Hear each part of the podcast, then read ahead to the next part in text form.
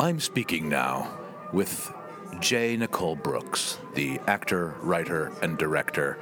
And I have to use this kind of voice when I say her name like that, because her handle on Twitter is Dr. Slick, and I'm not sure which one I'm going to be talking to today. Nikki, Slick, Doctor, who am I talking to? Whoever the IRS and the student loan people are not looking for. Peace, everybody. This is J. Nicole Brooks, known as Dr. Slick, Slick Venus, all the things. I also answer to Hey You. My gender pronouns are she, her, hers, they, them, and I'm a Taurus. Boop! Good morning, good afternoon, good evening, whatever it is, wherever you are. I'm Austin Titchener, one-third of the Reduced Shakespeare Company, and you're listening to this week's Reduced Shakespeare Company podcast, number 692, J. Nicole Brooks.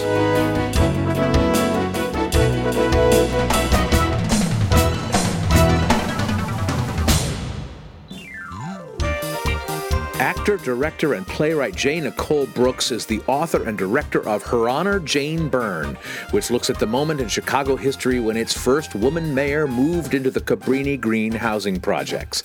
Just 3 nights after it had its official world premiere opening at Chicago's Lookingglass Theatre, the rest of the run was canceled due to the restrictions being imposed around the world in the midst of this global pandemic. It was a wonderful production with so much promise and so many great performances. I didn't want to lose this moment. So 2 days ago, Nikki and I ventured forth into public for probably the last time in a few weeks to talk about how the play came together and where it might go from here. This idea came to me probably when I was a child, if I'm honest. And we can get into that. But I have been working on it for about 2 years, really, like, the idea came longer ago, and I started really, I think I started putting the first words to the page in 2015, and it was like, you know, just 15 pages of, like, what if, but it was really in 2018 and 2019 that all of the characters started coming alive in the story, and it all started coming together, so it's been a long road to create this, and it's been about a year of pre-production and working very, very, very hard, not only on the script because I'm the writer, but I was also director of the production, so it was a lot of fire trucking work. Oh, are we blue? How blue is your sir? Oh, I'm sorry. That's okay. I leave in shits and bleep out. Fire trucks. I think you know how blue I am, so I will do my best. I'm absolutely not worried about it. Good. Shit, snot, pussy, dick, fire truck. Had to get it out. Okay, I won't say any of that anymore. I love it. You were talking about Richard III and cats there for a second, so that makes all the sense in the world. Well, what I loved about the play, because we saw it, I think, on one of the opening nights. It had a kind of a rolling opening. And I think I put this out on Twitter. It was epic and Shakespearean in so many wonderful ways. And you had me when you gave a shout-out to Shelley Winters in The Poseidon Adventure. I'm always here for that. Well, thank you. This play was, for me, a love letter to Chicago. Yeah. And if you've ever written a good love letter to anyone, you'll know that a love letter is not always about romance. A love letter is not always about perfection. Yeah. It's joy, it's pain, and for me, it's influence. So my play was about a community of people, and it was about what haunted them and what influenced them. Yeah. So a part of that for me is little Nikki. When I was a child and when I was experiencing the world the way I did, for me, I watched as much TV and film as possible, and my mother totally allowed it. I mean, she was taking me to see Charles Bronson movies when I was 6 years old. So on Saturday afternoons or late at night, all I did was watch Channel 9 and Channel 32 because they showed all of the great movies. And The Poseidon Adventure, if you've never seen it, please go and see it. See the original. It's the only one I'm going to acknowledge. Peace to everybody that made the other one. But it was this, it was a part of a canon of disaster films that a lot of people died, and then there was usually one hero or heroine that would make it out to the end. In Shelley Winters' case, spoiler alert, she didn't quite make it to the end, but Shelley Winters changed the trajectory of The Poseidon Adventure. And when I saw that as a kid, that's how I saw myself. It's a long-winded way of saying that a weird disaster Hollywood movie made me think, even if you die early in the movie, you can help the hero get to freedom. And you don't look like a typical Hollywood movie star in Shelley Winters' case. Yeah. No, she was... Now, listen, this is from my eyes when I'm a kid. She's this, like, large woman, and she's got these gorgeous titties, and she's got this wig that is, like, coiffed and wet at the same time. You know, it was like... And she was swimming, and she was muscular and athletic, and she was the... No one else showed agility in that movie. If you go and watch The Poseidon Adventure, nobody is as strong as her. Nobody was the athlete that she was. Absolutely. No. I recognize that too. Absolutely. She said, "F that, I'm going to save us." Yeah. And she got them to the next level. Yeah. And then tragedy stuck. Yeah. So for me, how does that relate to the Cabrini-Green community? Mm-hmm. Well, certainly my play is not about a white heroine, and I say that respectfully to the memory and legacy of Mary Jane Byrne. I didn't want to write a white savior story. But there wasn't one. There wasn't one to write. Well, sure. No. You'd be surprised at what people want. Are you kidding me? Right. Yeah. Oh, my God. People love the biographical look at what this brave person did. They went into this circumstance and came out and did that. Well, that's what I loved about... Another thing I loved about the play which is that you think it's going to be like a biopic or something. You think it's going to be the story of Jane Byrne. And it's not. It seems to celebrate her, as you say, a romance, a love letter. It celebrates her while at the same time really exposing not only her flaws, but sort of the real people that we should be focusing on, the residents that she moved in among. I mean, in the same way she brought news cameras into Cabrini-Green, you use Jane Byrne to bring us to these other, to be fair, way more interesting characters. Well, for me, I have always been fascinated with corruption. I learned at a very young age how corruption works in our town, Chicago. If you grew up in Chicago in a certain age, you grew up watching governors and aldermen go to jail every other, you know? Even if you just moved back here in 2011, you saw that happening. I really it's still a town run by gangsters, like by Capone. Well, it goes beyond Capone. I mean, like, absolutely. When you grow up here, it's like Al Capone is... You know, he's commercial. You can take a tour bus and you can buy any shot glass in Walgreens that says, "Welcome to Chicago," and you're going to see Al Capone on there. But what people outside of our city may not realize is that organized crime, the black hand, the mafioso, that shit was real here. Yeah. It was real, and its influence went beyond some of the movies that we see. Mm-hmm. The Chicago Mafia, which I was kind of nervous to write about at first, but then I was like, well, f*** it, you know. It wasn't just in the 20s during a romantic time of gangsters and Tommy guns. Yeah. The mafia had people on every payroll you could think of, and that affected all the communities, yep. Politicians, folks that lived in Cabrini-Green. So I couldn't just write about some brave white woman moving into an all-black complex. It was more than that. So you have a collage of stories. How did it come to you? Did you know going in, hey, I'm going to use Jane Byrne as the character to take us to these other characters? Or did you think, I should write a play about Black Che, or I should write a play about Marion Stamps? You know, just focus on those folks without Jane Byrne. Jane came to me first. Usually when a character comes to me, they talk to me. Mm-hmm. And I think it's up to me to tune the frequency. And once I got tuned, she started talking a lot.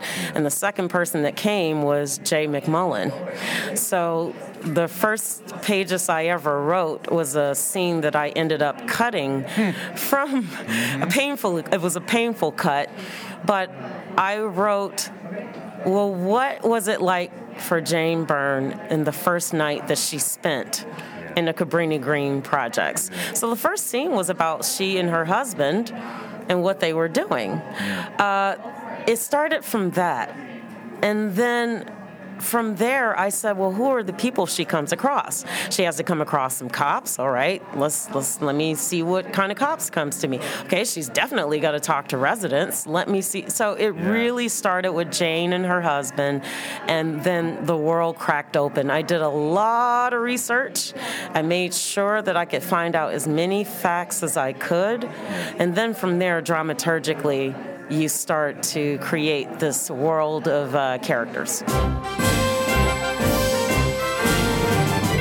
Hi, I'm Nicole Galland, author of the novels I, Iago, and The Rise and Fall of Dodo, and you're listening to the Reduced Shakespeare Company podcast.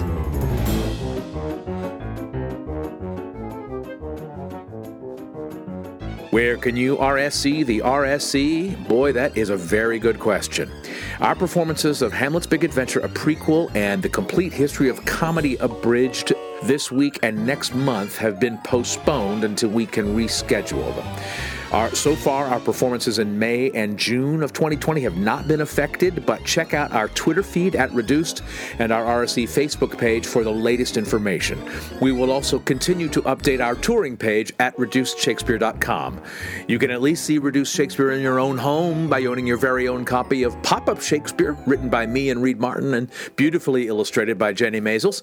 It is still on sale worldwide, and you can find links to both Amazon and independent bookstores in the U.S. and the U.K. on our website. You can, of course, hear us via this podcast and our other recordings available at Apple Music.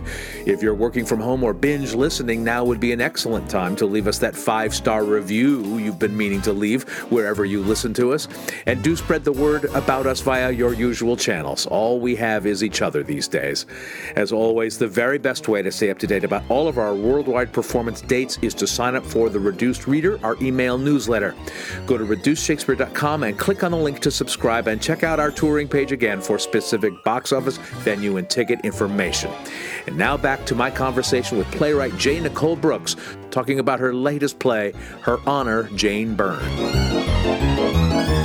You know, speaking of Shakespearean, we were talking about, the gift you had of that actor who played Black Che, and he opened the show with all the announcements you need to make these days about phones and whatever.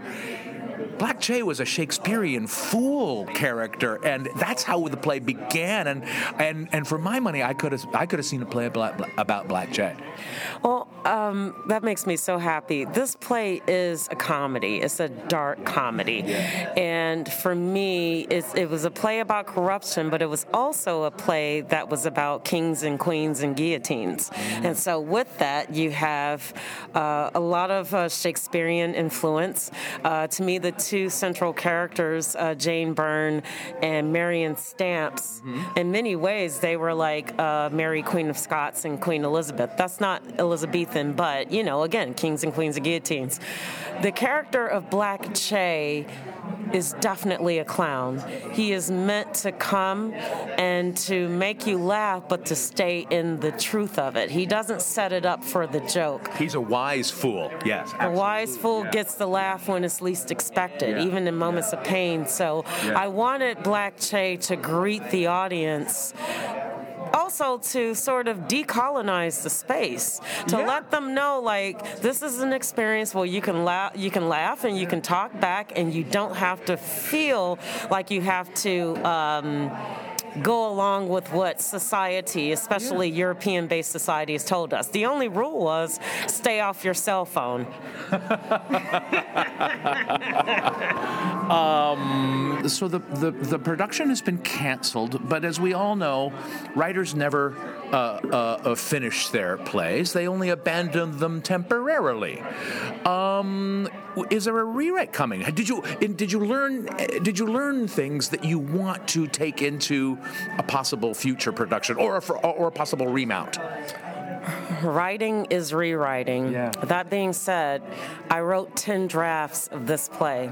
I worked very hard. After each preview, I made changes. And so I actually feel very good about the story that I wrote on the page. And yeah, of course, there's always shit you look back on and go, I should have cut that, but I don't have any regrets about this. But I should note that Her Honor Jane Byrne is beginning of a saga of plays that I'm writing about Chicago mayors. So the saga or cycle starts in 1981 with Jane Byrne.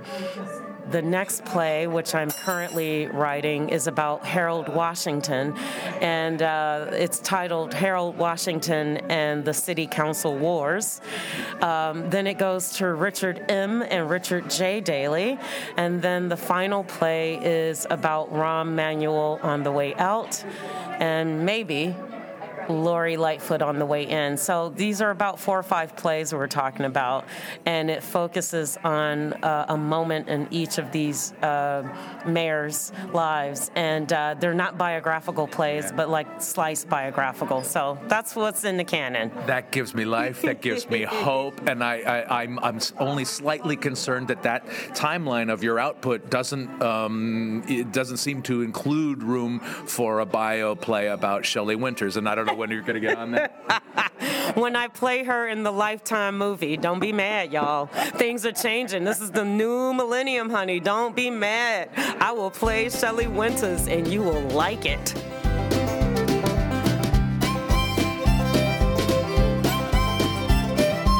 That's it for this week's Reduced Shakespeare Company podcast, except not quite. Nikki and I have one more thing to talk about, but I'll save that for the end. And hopefully, when this is all over, her extraordinary play, Her Honor Jane Byrne, will get a remount. In the meantime, send us your self-medicating and social distancing techniques via email to feedback@reducedshakespeare.com. You can find us and interact with other fans on our dedicated podcast page on Facebook at RSC Podcast, on Instagram at Reduced Shakespeare Company, or on my preferred platform on Twitter at Reduced. You could also follow me on Twitter at Austin Titchener, and you can follow J. Nicole Brooks on Twitter and Instagram at Dr. Slick. Thanks as always to White Savior Matthew Croak, web services by Ginger Power Limited, music by John Weber and GarageBand. Our random fan shout-out this week goes to Gray Ashford. No reason, it's just random. Thanks to my daughter Daisy Titchener for all the fire trucks. The only reason I bleep out the F word is that automatically triggers a parental or explicit warning in iTunes or Apple Podcasts, and I don't want to stick an explicit warning on the podcast because it will scare away sensitive types who will never try us out, and probably disappoint people wanting something way more explicit than we ever get into. I try to keep us all on a Shakespearean level of bawdiness and innuendo, fit for all manner of gobshites and fire truckin' folk.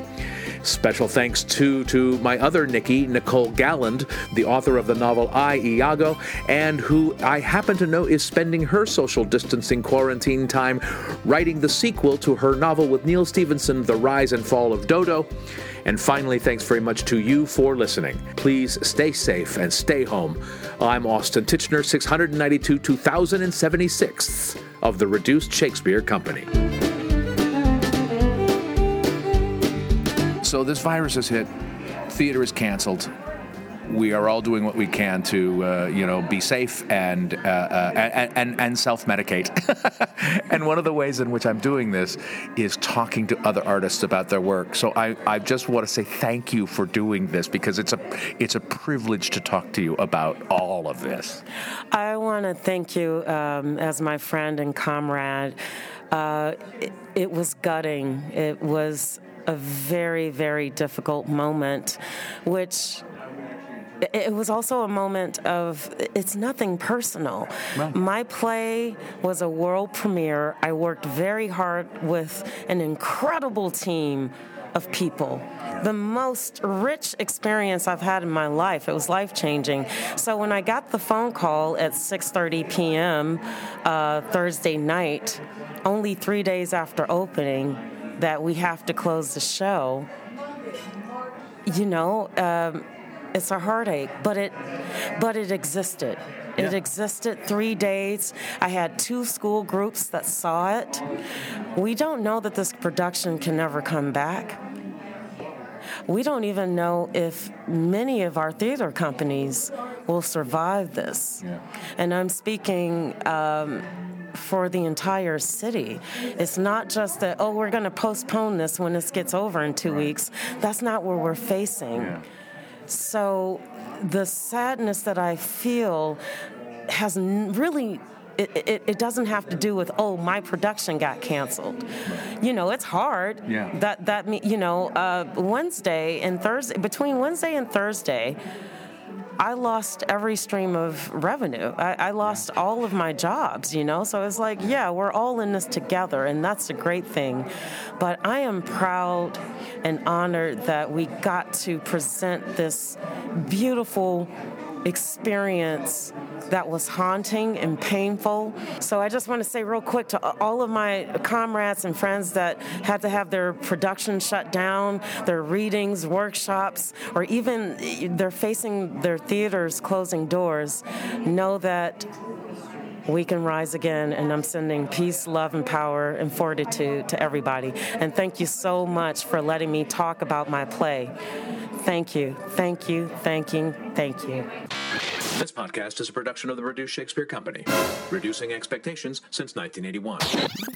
Go to reducedshakespeare.com for performance dates, actor bios, email newsletters, and so much less.